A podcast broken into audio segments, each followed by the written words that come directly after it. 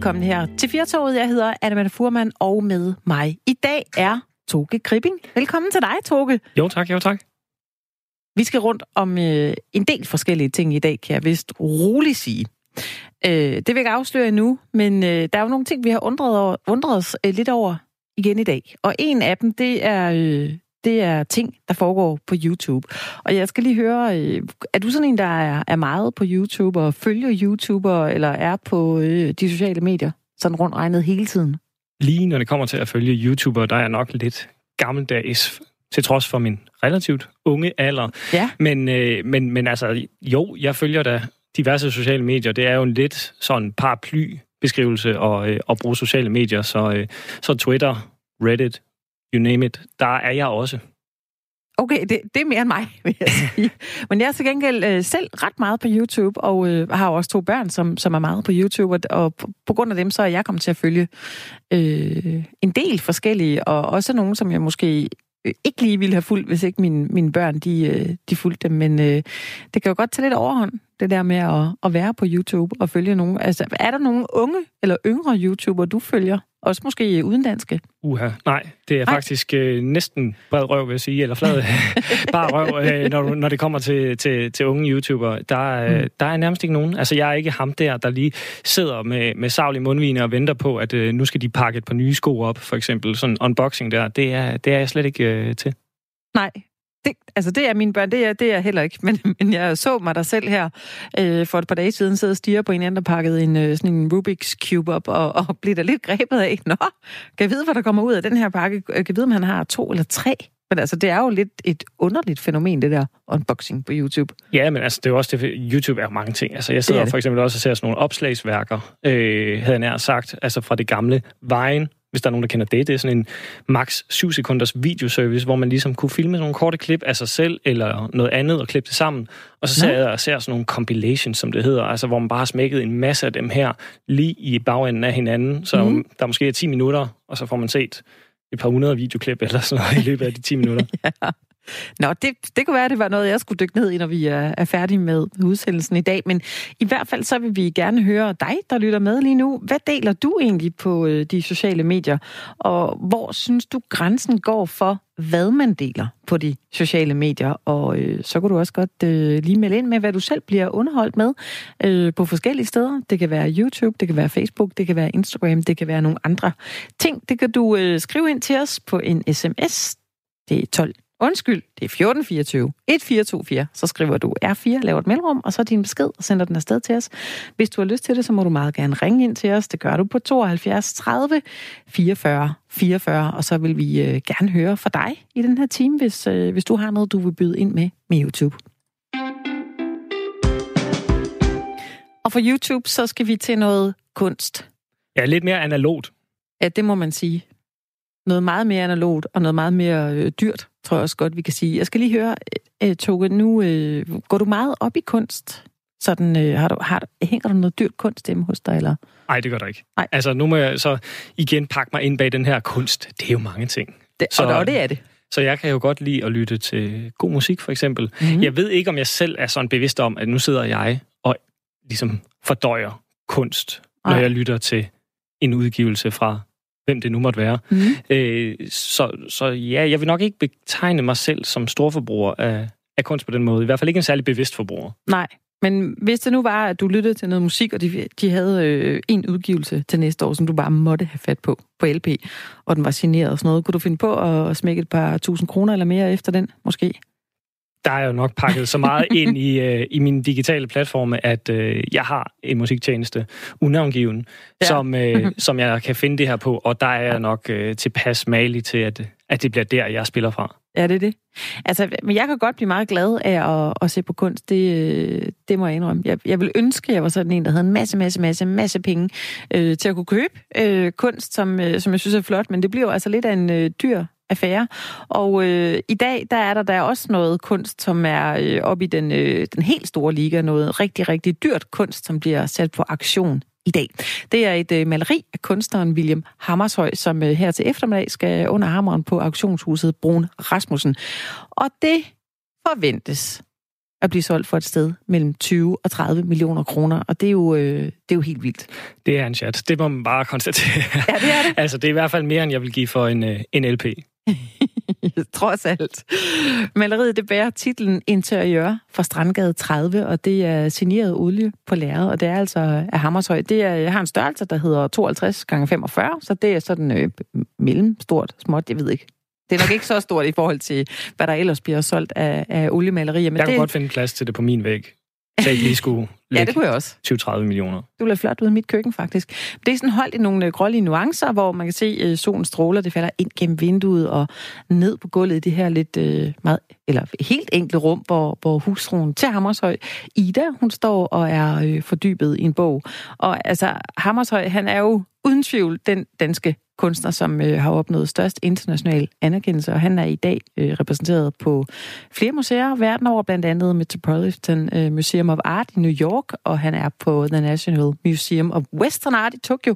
Og øh, det er altså et af hans mest berømte og ikoniske motiver, som, øh, som nu kommer på, øh, på aktion. Men altså, det er jo det er jo virkelig dyrt, og jeg undrer mig, at det er et flot billede, men, øh, men, men hvorfor skal, skal kunst være så dyrt? Er du ikke lidt undrende over for det, Toge? Jo, en, en kende, men øh, det er nok mest fordi, at jeg ikke lige bevæger mig i, øh, i de luftlag, der måske har pengene til. ja.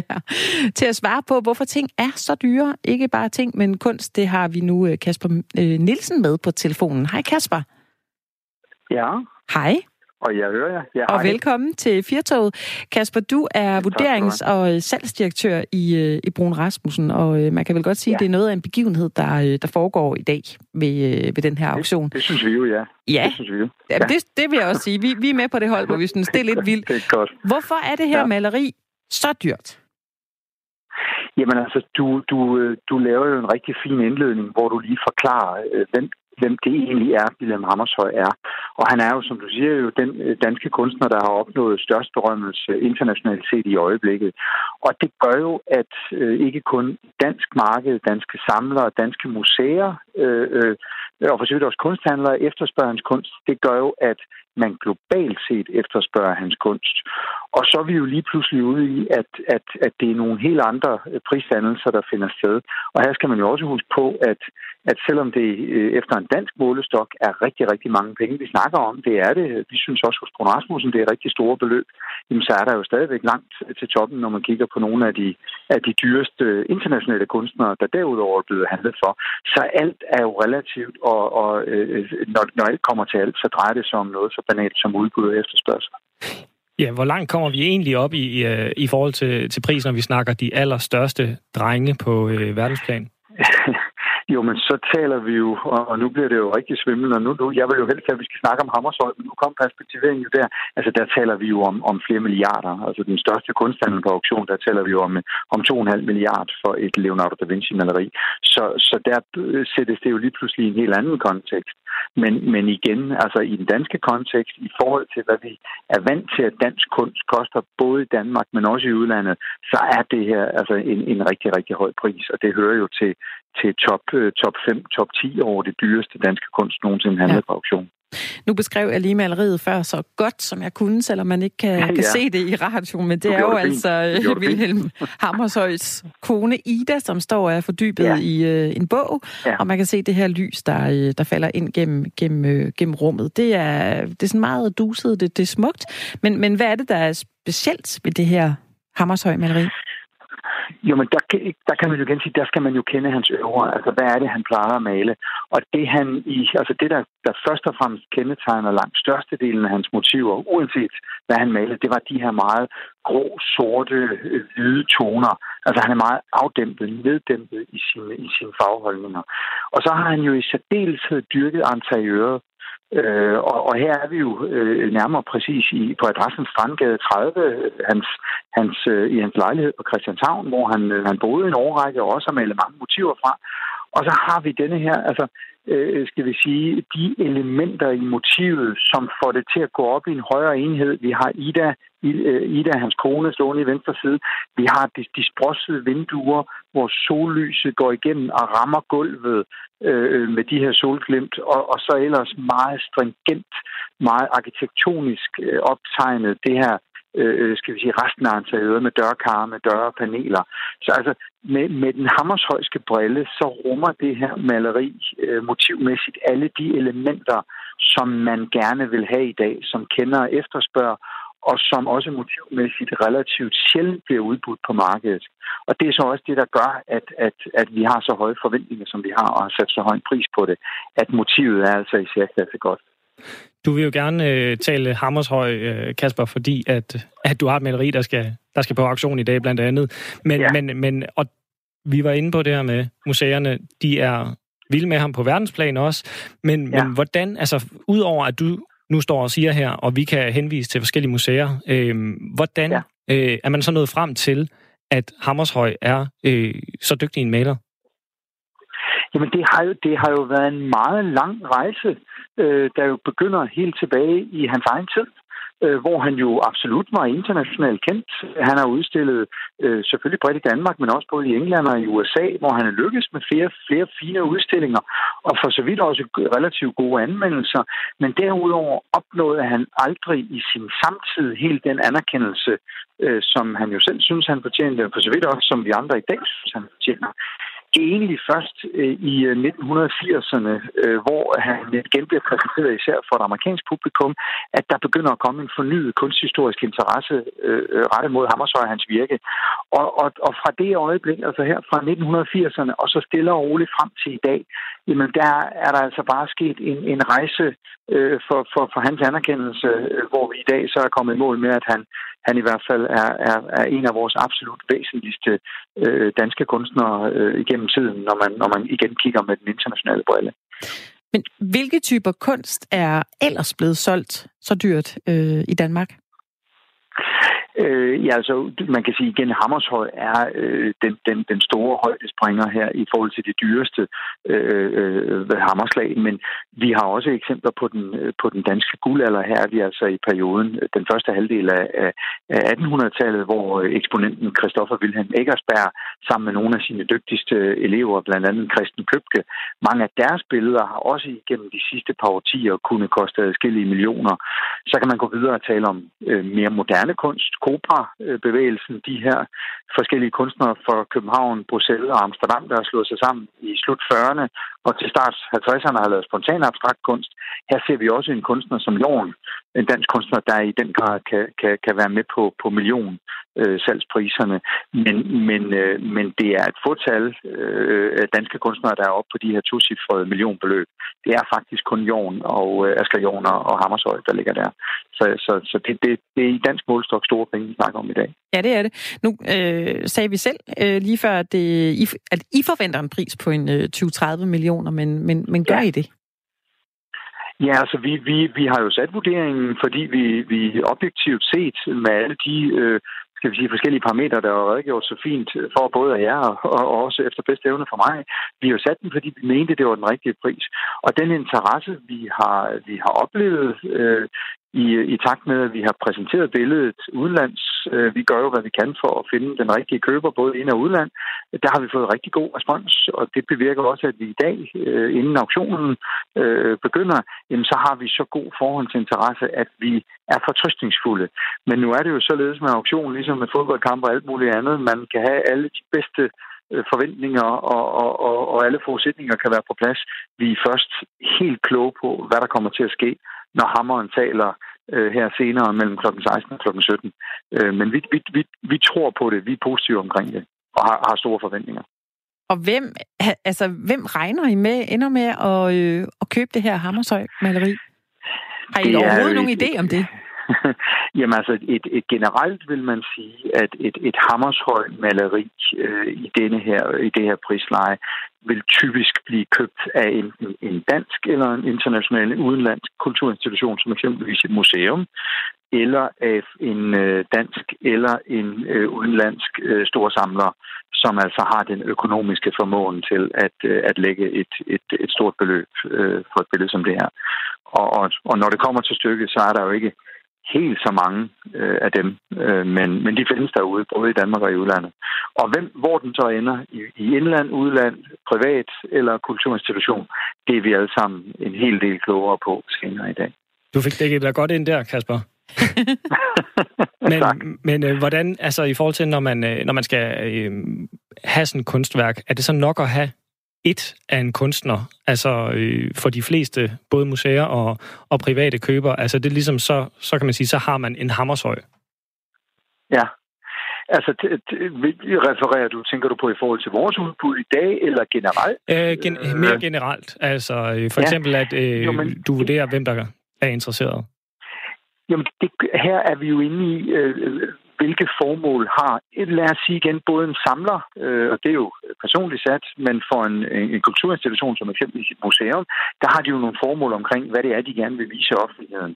Og de øh, museer, der er, er, er fokuseret på gerne at ville have en hammershøj repræsenteret, øh, det vil sige, at man skal måske bare have et enkelt eller to værker, jamen så må man sige lige præcis det motiv, vi udbyder i dag, det er så særligt Hammershøj. Det er så specifikt for ham. Det er hans, ligesom hans, han, en af hans mest kendte typer signaturmotiver, at så er det lige præcis sådan et billede som det her, man vil have. Så er der jo også andre museer, øh, flere af dem danske, der har en interesse i at, grave meget dybere i Hammershøj og vise, skal vi sige, lidt mere retrospektiv gennemgang af hans, hans, øh, hans, øh, hans kunstneriske formåen og motivunivers, som man kan dykke ned i. Og, og der, vil det, der vil det være alt muligt andet, man skal have med. Men altså igen, det her motiv er et motiv, hvor man både som samler og kulturinstitution kan sige, kan man, har man ikke det her i sin samling, så skal man have det, hvis man nu ser bort fra økonomisk formåen. Og det er igen også det, der taler for en, en, en relativt høj vurdering, og også det, der taler for, øh, at, at vi mener, at, at have, have ret i at kunne have, have høje forventninger til det. Og hvornår er det, det her øh, hammerslag falder i dag på, på det her meget, meget dyre?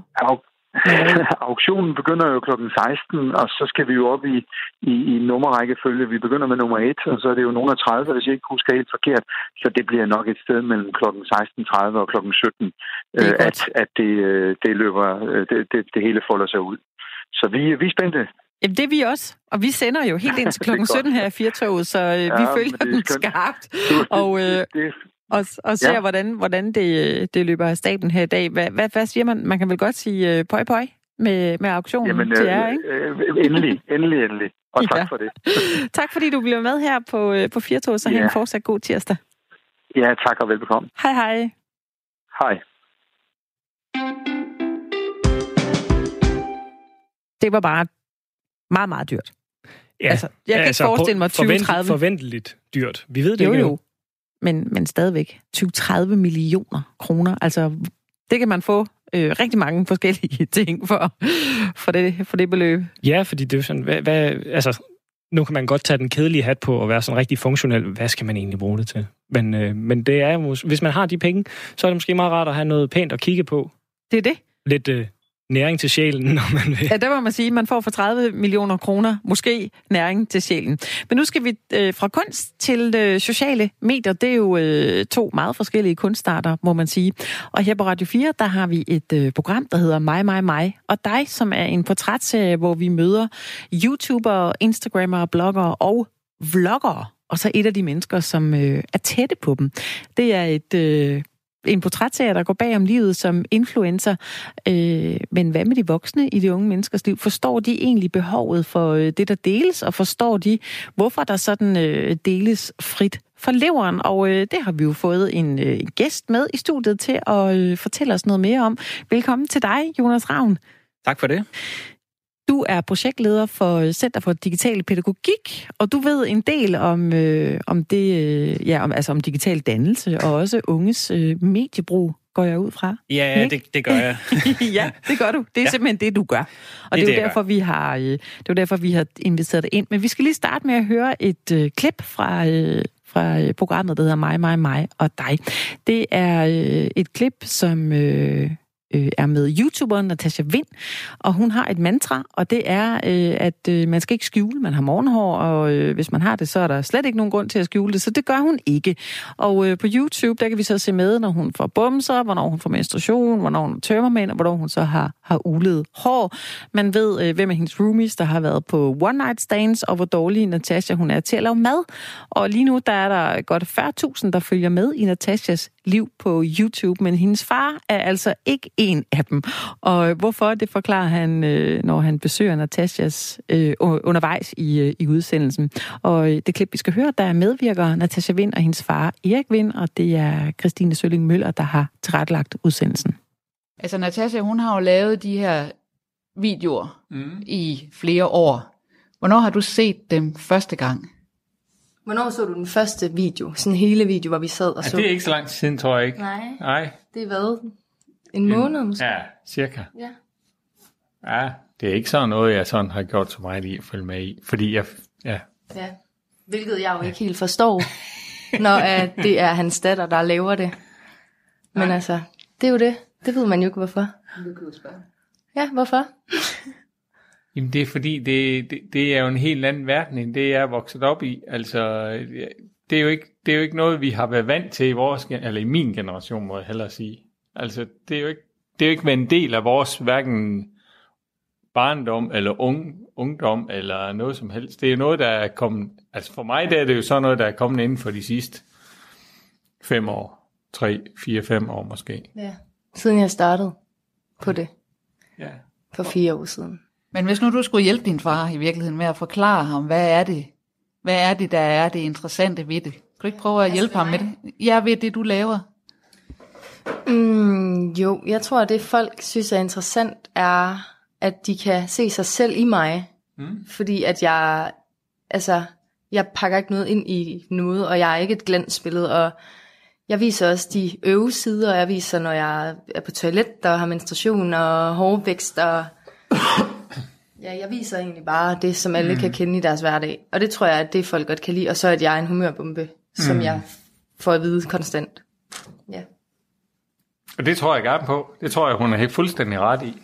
Derfor kan jeg godt have svært ved at se indhold stadigvæk i det. Altså, jeg kan jo godt, det er fordi, man, jeg er fra en anden generation. Jeg kan jo godt lide, at der er noget indhold i det, vi, vi ser i tv en gang imellem. Eller, ja, nu er det ikke tv, nu er det jo på nettet, man ser ting nogle dage.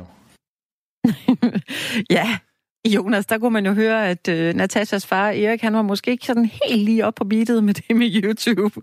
Nej, det er rigtigt. Det lyder lidt som om, at, øh, at han, er, han er en smule ældre ja, end, øh, end Natasha er. Ja, det var vi jo ikke vant til, dengang jeg var ung, sagde han. Nej, og det kan jeg da kun give ham ret i. Ja. Det kan jeg da godt genkende.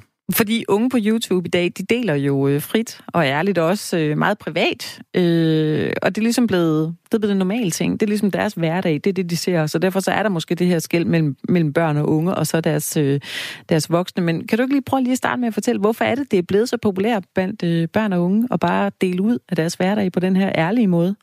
Altså, jeg tror først og fremmest, det er vigtigt at sige, at det er ikke, det er ikke alle, der deler alt på den her måde, som vi hører om i indslaget her. Men, men mange gør men, jo. Men mange gør, det er rigtigt. Og, og man har også fundet ud af, at det er fordi, det appellerer for eksempel rigtig godt til øh, de yngre, som måske er på vej ind i nogle teenageår, som kommer til at se øh, lige om lidt, hvad det her ungdomsliv kommer til at handle om. Og der er det, der er det altså lidt fedt, det der med at bare øh, få øh, øjne, altså øjenhøjde skildringen af, hvordan det kommer til at være med menstruation og bumser og morgenhår.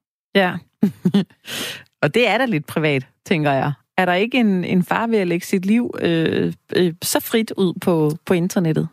Altså, der er jo selvfølgelig den fare ved det, at, øh, at andre kan kommentere negativt på det.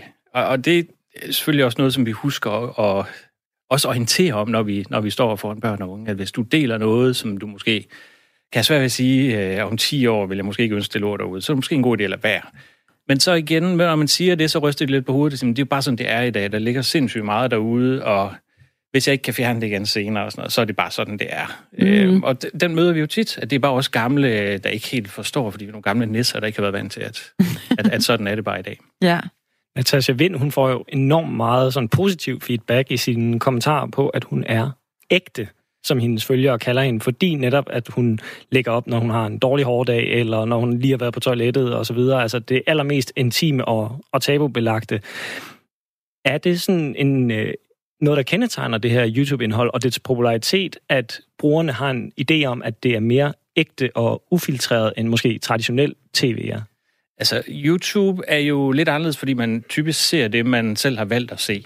Og der kan du sige, traditionelle sociale medier som ja, Facebook bruger de jo ikke mere, men hvis du siger Instagram for eksempel, for for at tage den, så vil man nok sige, at det billede, man ser, der er typisk mere poleret. Og selvom der nogle gange opstår nogle tendenser omkring sådan noget no-filter noget, og hvor nogen også viser, at de har hår under armen og sådan noget, øh, så, så er det modsatte mest gældende der. Øh, og når man så siger det her med, at de på YouTube kan få det ægte, så er der nogen, der har valgt at se det ægte, og de synes, det giver en rigtig god balance til det der sådan meget perfekte glansbillede-aktive liv, man kan se andre steder. Men er det så også ægte? Fordi så bliver det jo lige pludselig et, et brand for hende, og hun er enormt bevidst om, at det, hun laver, er noget, der skal være ægte. Ja, så bliver det meget meta lige pludselig, at, øh, at alt, hvad jeg laver, skal være ægte. Og er det så overhovedet ægte? Men, men pointen er jo sådan set god nok, og jeg kan sagtens følge, at det er en, det er en rigtig god idé, det her, også over for en øh, generation, som vi ved måske. Øh, I hvert fald dem, der er særligt sårbare, kan nogle gange have lidt svært ved at gennemskue sociale medier, som, som YouTube og Instagram osv. Der kan det være rigtig godt det her med at vise, at sådan her er ungdomslivet altså også. Mm. Ja, Nej, jeg, jeg skal ikke afbryde. Hvis du lige havde et spørgsmål mere, så jo, det var netop, over med det. Jamen, det var netop i forhold til, om, om, om øh, man nedbryder forskellige former for, ja, enten tabu, eller bare øh, i hvert fald øh, afkræfter nogle fordomme, at okay, jamen, det er okay at, at se sådan her ud, når jeg vågner, fordi at det, det gør hende mit idol også. Ja, altså det, det er jo i hvert fald det, man håber lidt på, at, øh, at det er den effekt, det kan få, at når man ser andre, de også øh, har ulet hår og kan, kan have en bums øh, på næsen, når man vågner om morgenen, at, så, at så kan jeg også lære at leve med det, så jeg i hvert fald ikke behøver at tænke, at øh, alle andre i verden øh, ser ud på en eller anden måde, som jeg ikke gør. Vi har jo set nogle grælde eksempler på, hvor, hvor det er gået rigtig galt for nogle af dem, du også omtaler før, som starter, som måske ikke helt lige ved, hvad er det her for noget, og hvor meget kan jeg egentlig fortælle, hvor meget filter skal jeg have på. Øh, og så er der jo nogle voksne bag dem. Altså, vi skal vel også være opmærksomme på det her. Nu, nu øh, sagde du selv det der med, at, at, at Natashas far måske står og siger, at det, det, det er måske bare sådan, det er. Men vi, skal vel også, vi har vel også et ansvar for lige at følge med i, hvad er det egentlig, der kommer ud, selvom de unge mennesker vil sige, jamen det er helt normalt. Det gør alle. Ja, og det har vi. Altså, og hvad det skal jo... vi gøre? Jamen, vi, vi, vi er nødt til at fortsætte med at hjælpe dem med at lave en risikovurdering. Så er at sige, at du, du skal ikke bare dele hvad som helst. Det der med at top, hvad du delte i sidste uge, kan nogle gange øh, gøre, ja. at du kommer til at lande nogle steder, hvor du måske deler lige 10% mere, end der egentlig er godt. Mm. Øh, og det her med at sige, at der kan være en risikovurdering med det, og der kan være nogen, der måske vælger at kommentere meget, meget voldsomt på det, hvis du deler det her. Øh, dermed ikke sagt, at det er dig, der har gjort noget forkert, men, men du skal i hvert fald vide, at der kan findes nogen derude på det store internet, som måske kunne finde på at behandle det, du har delt på en anden måde.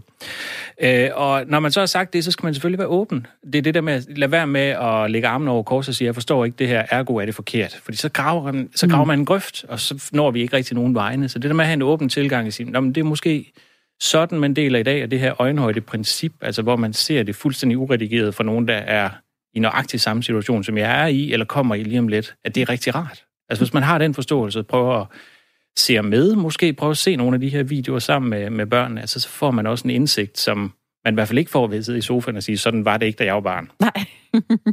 så man skal inkludere sig selv og prøve at være lidt, lidt, lidt nysgerrig, i stedet for bare at sige, jeg forstår ikke, hvad det er, du laver. Ja, altså det, det er jo øh, den, den lidt kedelige, ja, Ja, ja, men mm. det, det er jo det, vores forældrerolle nogle ja, gange er. Ja, det, er jo vi det, må være de kedelige. Det er det lange seje træk og vise interesse og sådan, ja. ja. Men som han er inde på her, øh, Natasha Vinds far, Erik, øh, så er det jo... Altså, jeg kan godt selv, også selvom jeg er kun 26 år, så kan jeg godt sidde og, og tænke, det er sgu nogle lette kalorier, det der, der bliver, der bliver indtaget. Og ikke, at der er noget i vejen for det, for det gør jeg selv, og det gør andre formentlig også på, fra tid til anden.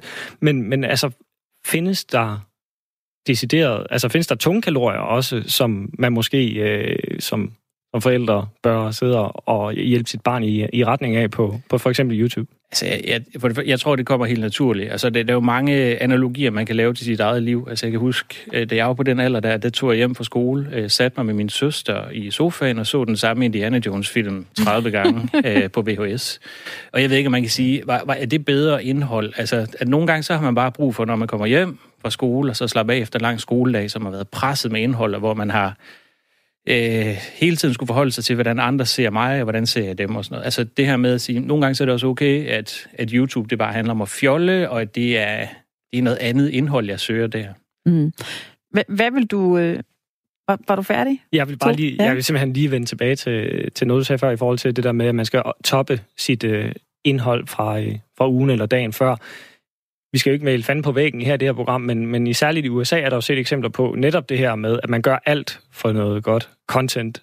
At så ender det faktisk med, at man øh, begynder at overskride andre menneskers personlige grænser, for eksempel i supermarkedet, hvor man render rundt og vælter ting ned i hovedet på dem, eller øh, hvad det hedder, saboterer deres indkøbstur, eller, eller udstiller det grælste eksempel er jo Logan Paul, der mm. øh, render rundt i en øh, skov i, er det Japan eller Korea, hvor han filmer en mand, der ja, fedt, har taget sit selvmord. Ja. Øh, og, og der er bestemt de her grænser, og vi er jo også nødt til at, og det er vi nødt til at være en del af den måde, vi taler med unge også i forhold til alt det kommercielle, og hvad man egentlig gør, fordi de er jo er udmærket klar over, at der er masser af penge involveret, og der vil være nogen, som for at få de der ekstra følgere og sådan noget øh, på YouTube og andre steder, at måske vil gå lidt længere end, end godt er. Øh, og snakke om, hvor de her grænser er, øh, og det er bestemt en risiko. Det er ikke sikkert, det lige er hende, der taler om bumser og menstruation, der nødvendigvis når den der grænse sådan lige forløbet, men det er klart, de, altså det eksempel, du nævner, er jo, er jo i hvert fald et godt eksempel på, på en grænse, der er nået. Ikke? Men der er vel også forskel på, øh, for eksempel hvis man tænker, åh, oh, mit barn bruger så meget tid på YouTube. Der er forskel på at være modtager og afsender, ikke også? Altså i forhold til både, at man giver noget af sig selv, men også den feedback, man ligesom får, og den indvirkning, det har på ens personlige liv. Ja, altså i virkeligheden så er det meget nemt det øjeblik, ens barn bliver producent, ikke? fordi så, så kan du, har du relativt nemt ved at følge med i, hvad det der bliver delt. Altså, så skal, ellers så skal de i hvert fald gøre rigtig, rigtig meget for at lukke dig ud af det. Ikke? ja. øh, og, og jeg tror egentlig, at langt de fleste forældre af dem, vi møder, har det, har det svære med, hvad er det egentlig, de her mange timer med YouTube går på, hvad er det, de ser, øh, fordi det er så ukontrollabelt på en eller anden måde. Altså, der uploades jo, øh, hvad jeg har kunne læse mig til, cirka syv timer i sekundet døgnet rundt til YouTube. Det siger noget om den mængde, der bliver fyldt på den her platform øh, konstant, ikke? Hvis der nu øh, er nogle forældre, der sidder og lytter med lige nu, eller måske børn og unge mennesker, der tænker, okay, jeg har faktisk overvejet rigtig længe, jeg kan starte en YouTube-kanal, jeg ved ikke rigtig, hvordan jeg skal komme i gang, hvad skal jeg sige? Måske de bliver inspireret af nogen, der har lavet noget helt vanvittigt, og måske ved de ikke helt, hvor svært det er at lave noget godt indhold. Hvad, hvad er dit råd til, til både de unge, men, men, men også de voksne, som følger dem øh, jeg synes, i undervejs jeg... i den her tilblivelse af deres Ja, jeg start med at vise øh, interesse i det i virkeligheden tænk positivt. Nå, kan vide, hvad det er for et behov, øh, mit barn gerne vil have dækket med det her. Og så kan man mm. begynde at tale om, hvad er det, hvad er det så for en form, eller hvad det for et indhold, du gerne vil, vil ud med. For der kan være kæmpe stor forskel på, om man øh, for eksempel har lyst til at dele Fortnite-videoer, som man har optaget på sin PS4, hvor man ja. egentlig kun hører en stemme, og så på det her med at fortælle om sin første menstruation. Altså, I kan godt høre, der, ja, ja, der, der er meget mere sådan personligt involveret i den sidste, ikke? Mm. Øhm, og det kan måske være en god idé at starte, starte lidt lavt ud, ikke? Jo. Og sige, det er fint nok, du lige deler en video af dig selv, hvor du står på skateboard eller et eller andet. Øh, det, det kan vi godt øh, leve med. Men måske skal du starte der for at finde ud af, hvad for nogle kommentarer kommer der. Hvordan har du det egentlig med, med det? Ikke? Mm. Vi har lige en, øh, en lytter med her, som hedder Nikolaj, som gerne lige vil byde ind med noget med, med den snak, vi har lige nu. Hej med dig, Nikolaj. Hej. Velkommen til Firtoget. Jo, tak. Hvad havde du at, at, at byde ind med i den her snak? Jamen altså, nu har jeg jo øh, været med på YouTube-platformen, siden det faktisk begyndte. Og øh, jeg har sådan opdaget en skyggeside, der er sådan opstået inden for de seneste par år. Ja, hvad er det? Og, øh, jamen, det drejer sig om, at øh, altså, YouTube er en forretning, og øh, dem, som lægger video op, de har også en forretning nogle gange, hvor de rent faktisk tjener til dagen og vejen på at lave videoer. Det gør også, at de er nødt til at spytte video ud efter video ud, altså konstant strøm, for at kunne tjene penge nok og der er det så, at der sker det, at øh, både kvaliteten falder, men også, øh, vi laver måske også noget, som ikke er sådan helt i orden. Og når jeg siger ikke helt i orden, så mener jeg sådan noget som, øh, de viser måske noget, der er farligt, eller noget, der er forkert. Ja. Så man skal virkelig have sin øh, kritiske sans med, når man sidder og kigger på YouTube-videoer. Hvad siger du til det, Jonas? Ja, det, jeg er meget enig med Nicolaj her. Typisk så vil det jo så være sådan, at hvis man som, øh, som YouTube eller influenter eller et eller andet begynder at lave videoer, som simpelthen er for langt ude eller ikke længere interesserer, altså, så bliver man straffet af dem, der egentlig er ens followers. Så øh, altså, jeg, jeg kan sagtens følge i det, der bliver sagt, at, at det skubber nogen ud til at vise noget indhold, som ikke er særlig øh, fornuftigt at lægge på YouTube, og det, det vil presse nogle grænser, og det vil være nøjagtigt samme som det eksempel, der, der blev nævnt før her med, med Logan Paul for eksempel, hvor vi man kan sige, der blev i hvert fald skubbet til nogle grænser for at kunne mm. fastholde de der flere millioner brugere, han havde på det tidspunkt. Ikke? Ja. Så det, så det er bestemt en skyggeside, alt økonomiske. Øh, og det er noget, der er skabt mere bevidsthed om, synes jeg også ude i skolerne og blandt børnene også, at der er noget med det her med, at de tjener altså rigtig mange penge. Altså for eksempel her den anden dag kunne man læse om øh, ham her Fortnite'eren, som blev bandet fra Fortnite, og som så lavede, lagde en video ud, hvor han øh, grædende fortalte om, at han øh, nu havde fået livstidskarantæne. Og det vurderede man, at alene den video, hvor han øh, sad og græd og fortalte om, at han har begået den her fejl, og han ville ønske, at han ikke havde begået den, at den skabte en indtjening til ham på omkring 200.000 kroner. Ikke? Øh, ja. Og det siger lidt om, at for nogen, så, så er det ikke bare en levevej, det er en fantastisk levevej. Ja. Øh, og, og igen, for nogle af vores børn vil, vil det også have en betydning, at det kunne man også godt tænke sig selv jo. Mm.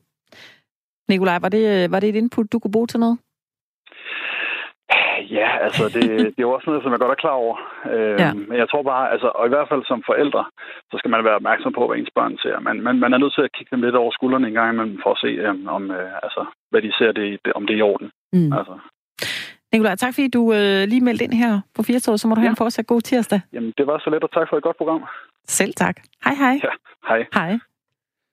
Jonas, jeg tænkte på, fordi du nævnte øh, Fortnite her, øh, der er måske en lille forskel, vil jeg hæve i at, at være kendt for at være øh, hvad det hedder, e-sports udøver eller gamer, øh, og så at man, øh, man selv er produktet. Øh, Altså er der en klar distinktion i forhold til, om det er en selv, man sælger, eller om det er det, man laver, man sælger? Ja, det er der. Altså, der er jo meget mere på spil. Øh, altså når du deler dig selv, vi snakker også lidt om det tidligere, altså hvis du fortæller om din egen menstruation og sådan noget, så har du ligesom givet nogle informationer videre om dig selv, som, som du ikke nødvendigvis øh, vil kunne finde, når en taler om, at nu har jeg spillet i squat med de her, det har jeg optaget, og sådan her ser det ud.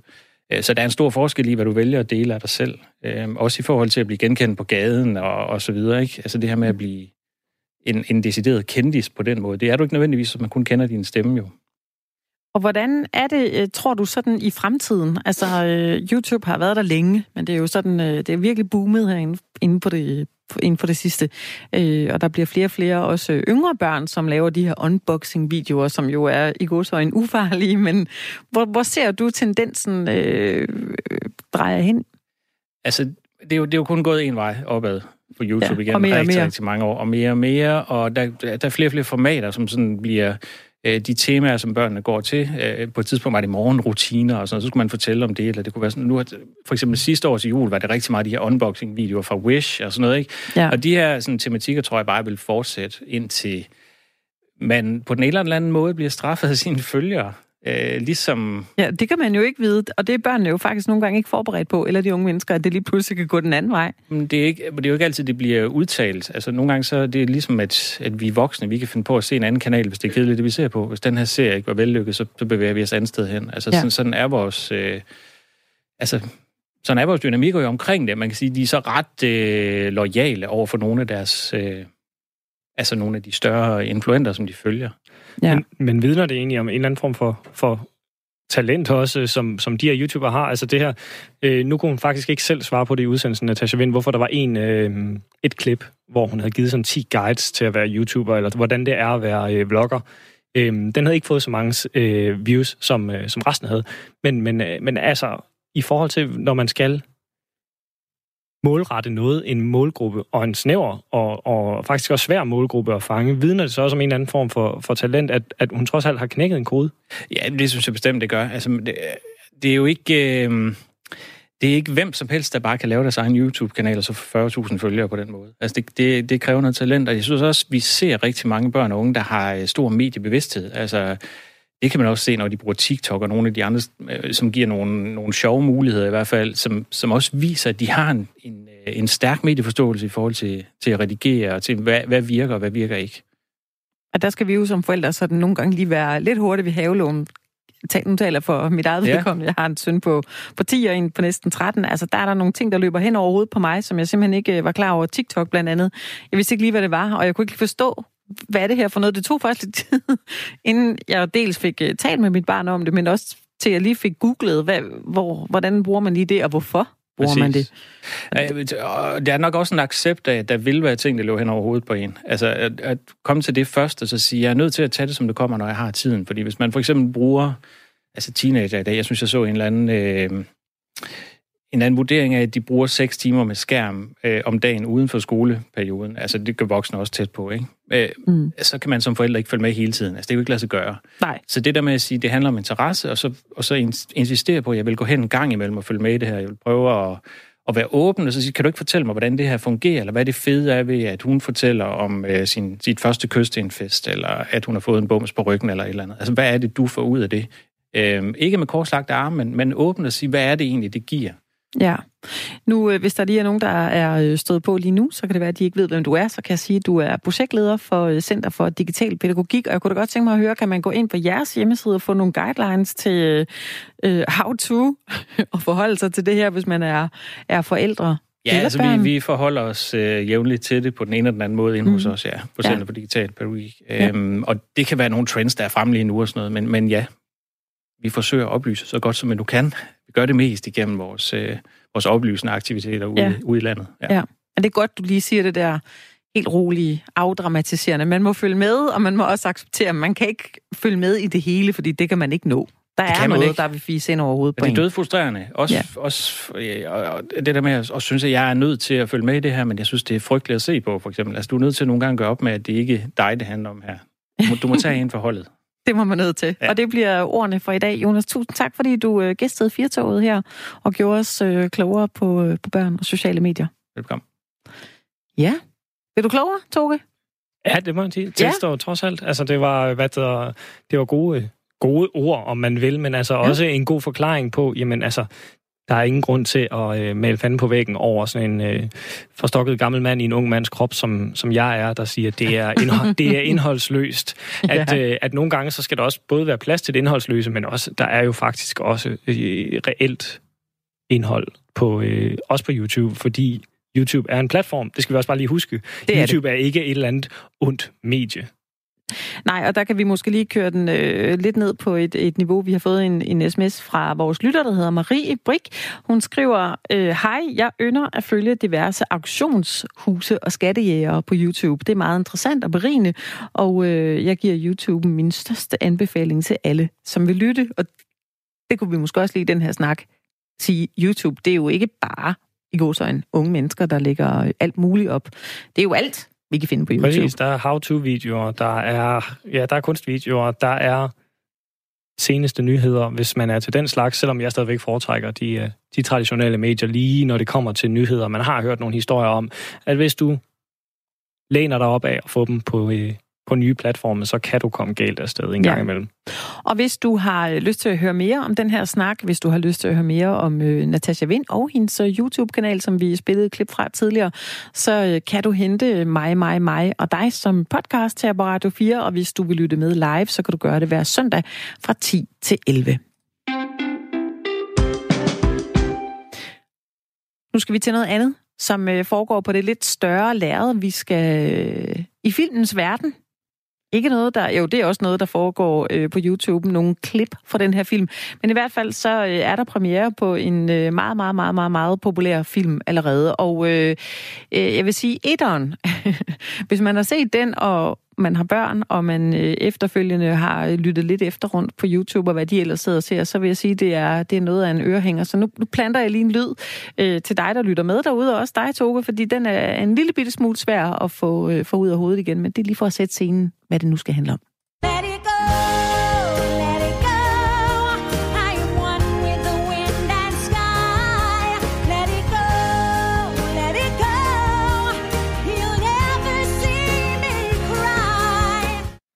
Sådan. og så er der noget med Here I Stand eller sådan noget. Jeg lige kan ikke præcis. lige, altså jeg har ikke hørt den her sang før, men det, det, synes jeg, det tror jeg, det er det, der kommer bagefter. Du kan udmærket uh, Let It Go, Let It Go. Det er altså bedre en ørehænger. Det er fra filmen Frost 1. Øh, og lige om lidt, nemlig øh, første juledag, der er der premiere på Frost nummer 2.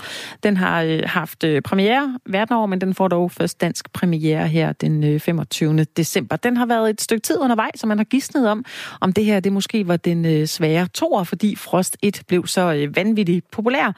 Og øh, til at lige gøre os lidt klogere på øh, den svære toer, der har vi filmekspert og podcaster Kasper Christensen med her i Firtoget.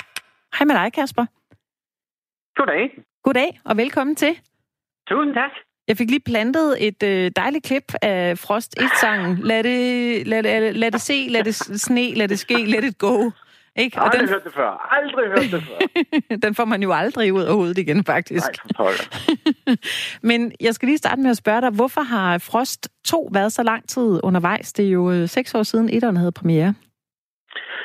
Oh, det er jo fordi, de, det er Disney, de har store planer, og, øh, og når sådan noget her skal gøres, tror jeg, at de gerne vil gøre det ordentligt. Altså, der er rigtig mange eksempler på, øh, på, på, på toer, der ikke nødvendigvis har øh, ramt helt klokkerent i forhold til, hvad de gerne ville. Men det er, så jeg tror ganske enkelt, det er et spørgsmål om, at de har vil, vil gøre det her ordentligt, og det har altså bare taget noget tid at finde ud af, hvem og hvordan og i hvilken retning man skulle tage det her, fordi at Frozen altså var deres største hit nogensinde. Og det vil de jo selvfølgelig gerne forsøge at gentage af, af alle mulige årsager, den succes. Ja, det er det. Men er det fordi toren bare er sådan svær at komme efter, når, når etteren er, har været massivt succesfuld? Jamen, det er det altid. Det var derfor, det, nu sagde det også selv før, jeg brugte det der udtryk, den svære tor. Og det, det gør man jo altid om, om folk, der på den ene eller den anden måde prøver at, øh, at efterfølge en succes med endnu en succes. Fordi det, det, altså helt basalt er det jo det her med, at man skal gøre det samme, uden at gøre det samme. Og hvordan gør man lige det? Øh, det, det, der, det, er altid, det, det altid kommer ned til. Fordi der er jo nogle ting, man skal ligesom sørge for, at man gør folk glade. Det man godt kunne lide det første, men samtidig så skal man også helst finde på noget nyt. Og samtidig skal man også helst ikke udelukke nye publikummer. Så der er mange bokse, der skal sættes hak i. Og samtidig så må vi også gerne bare i hvert fald bibeholde illusionen af at have en eller anden form for kunstnerisk ambition.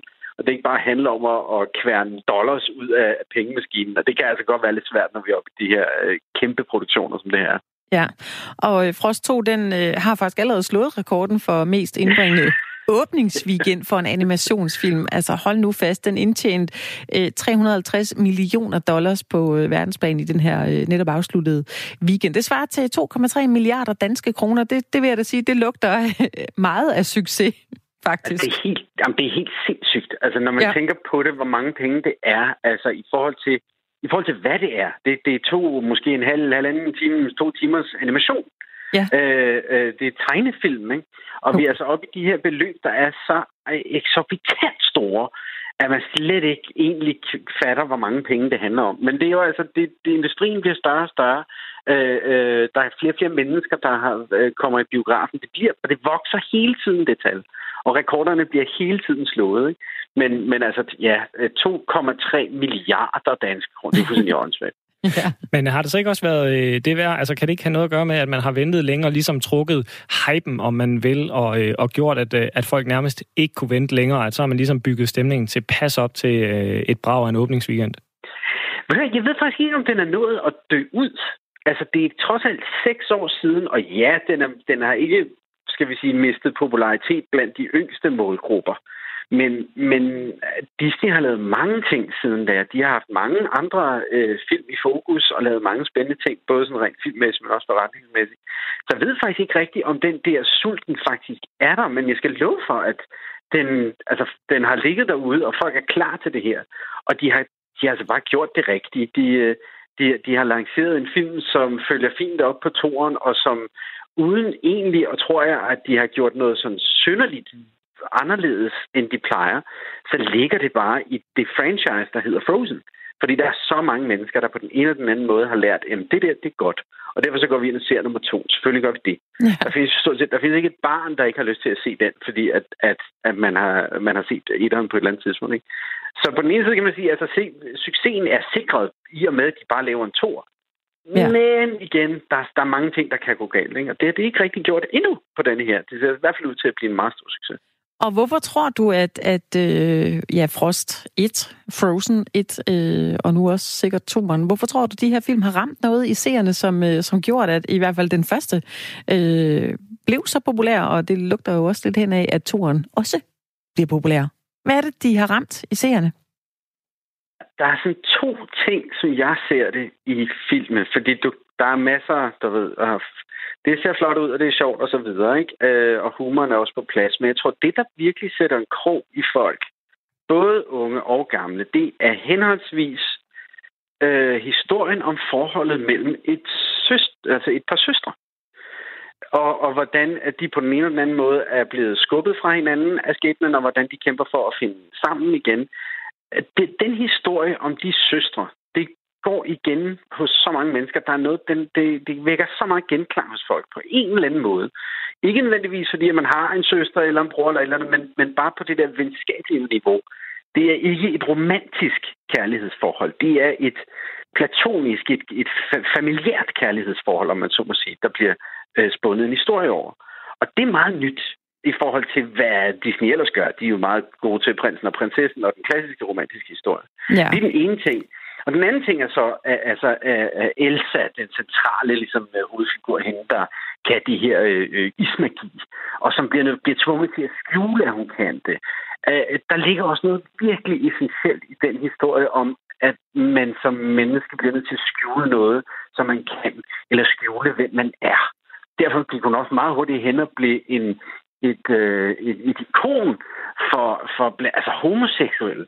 Fordi den der følelsen af, at du skal gemme, hvem du er, den, den, den, det er altså en historie, der også bare har vækket enormt genklang. Så, så det, det er ikke bare ramachan og ballade og, og, og sjov. Der er altså også noget centralt i historien i Frozen, der virkelig har grebet folk. Jeg tror altså også, det er derfor, det er en stor succes. Tak for det, Kasper. Jeg øh, bliver bare lige nysgerrig. Er du selv øh, tvangsindlagt til at se den? Har du, har du børn, der tvinger dig ind i øh, Frozen-universet, eller hvor er vi hen her? Prøv at høre, hun er ikke, hun er ikke gammel nok. Hun er to, to år, altså ja. tre februar. Hun er ikke gammel nok til at se den. Men jeg er jo filmjournalist, så jeg skal jo se den. Jeg skal jo anmelde den. Ikke? Så jeg, jeg, jeg er jo indlagt til at komme igennem hele Frozen-maskinen igen. øh, men sådan er det. Det, det, er, det er jo også meget sjovt, og især når, når det er så stort et fænomen, som det er, ikke? så bliver man nødt til at se. Det er det. Du kan allerede nu godt begynde at gå på YouTube og så lige se, hvad, hvordan lyder titelmelodien til toeren, og så begynder nej, at øve dig allerede. Nej, det behøver jeg ikke. Jo, du gør, Kasper. tak fordi du var med her i, uh, i Firtogen til en snak om, om Frozen. Hen fortsat god tirsdag. Tak, Iber. hej, hej. Hej. Hvis du vil lytte mere til noget om Frozen 2, så øh, kan du lytte med i øh, Kasper Christensens podcast, der hedder Filmnørdens Hjørne, hvor han den 19. Øh, december faktisk taler med produceren af Frozen 2, eller Frost 2 hedder det jo på Opskriften på succes. ja, lige præcis.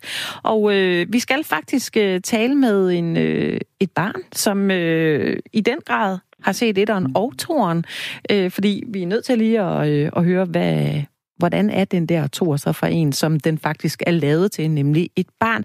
Og lige nu har vi øh, Frida Viola Rasmussen med på telefonen. Hej med dig, Frida. Hej. Hej så. Tak fordi du ville være med her i, øh, i Firtoget. Jamen, det var da så let. Nej, det var det ikke. Det er vi glade for. Du, øh, Frida, du har set øh, Frost 1, og du har altså også været en af de heldige, der har set toren allerede, inden den har premiere. Hvordan synes du, toren var øh, i forhold til Frost 1? Jamen, den var jo meget spændende, og sådan noget. Måske etteren var sådan lidt mere øh, prinsesseagtig, og starten var jo sådan lidt spændende, og alt muligt med ens forældre døde, og sådan alt muligt. Ja. Hvordan er den sådan øh, anderledes, toren, synes du? Jamen, Elsa, hun forandrer sig rigtig meget. Hun, øh, Anna havde... Øh, Elsa havde faktisk lovet Anna, at øh, hun ikke vil bruge sine kræfter, men ja, det kom hun jo vist til i toeren. Uh Fordi vi må jo ikke afsløre alt for meget, Frida, men, men vi, jeg vil gerne lige have lov til at spørge dig, øh, var, var det noget, er det noget med, at turen er sådan lidt mere spændende i det? At den er lidt mere en spændingsfilm end etteren? Ja, det er det. Ja, ja, det mener jeg, ja. Ja, hvordan, hvordan mere spændende? Sidder man sådan lidt mere på det, på det yderste af sædet og tænker, åh oh, nej, hvad nu? Hvad sker der? Ja, det gør man. Det gør jeg også, da jeg så den. Gjorde du det? Ja. Ja. Har du set den nogen, øh, med nogle af dine veninder, eller hvem, hvem, hvem var du med ind og se den? Øh, jeg var med inde øh, og se den. Vi blev faktisk inviteret af to ja. børn fra min lille søsters klasse og okay. deres mor. Okay, og hvordan dengang filmen var færdig, så Frida, du ved, når man har set en film, så går man ud, og så, så skal man lige snakke om, sådan, øh, hvordan ja. den var. Hvad, hvad sagde de mm. andre om den her film? Jamen, de synes, den var rigtig god og meget spændende, og de synes også, den var lidt uhyggelig og sådan noget. Ja, det synes jeg, der er en øh, altiders anmeldelse, hvor øh, hvis du nu skulle give den øh, fem stjerner, hvor mange vil du så give den? Eller altså, mm. du skal rate den. Altså fra 1 til 5, ikke? Hvad synes du så var det ja. bedste? Så vil jeg nok give den 4,5. 4,5? Ja, det, det er en god anmeldelse. Det er altså en rigtig god anmeldelse. Frida, ja. jeg, øh, jeg så uh, Frozen 1, kan jeg godt afsløre for nogen her, uh, på vej hjem i et fly på et tidspunkt, og det, der har hængt allermest fast, det er den sang ja. der. Hvordan er sangen i, uh, sangene i toeren i forhold til etteren? Jamen, i toeren er den sådan, sangene sådan lidt mere sådan stille og rolig og spændende og sådan noget, og de synger meget forskelligt og sådan noget. Mm. Fedt. Jeg glæder mig til det. Jeg, jeg tror, det, tror du også, det bliver sådan nogle sange, man kommer til at synge rigtig meget med på? Ja, når man først lige har lært sangen, ligesom i etteren, der var jo den der Let It Go, Ja. og der er jo, det er jo blevet et stort hit, hvor der Det er, er det. mange, der sådan synger Let It Go og sådan Ja. forskelligt. Vil du være, Frida, tusind tak, fordi du lige kom med din øh, anmeldelse af Frozen 2 her. Kan du have det rigtig godt? Ja, tak. Hej. Hej, hej. Hej, hej.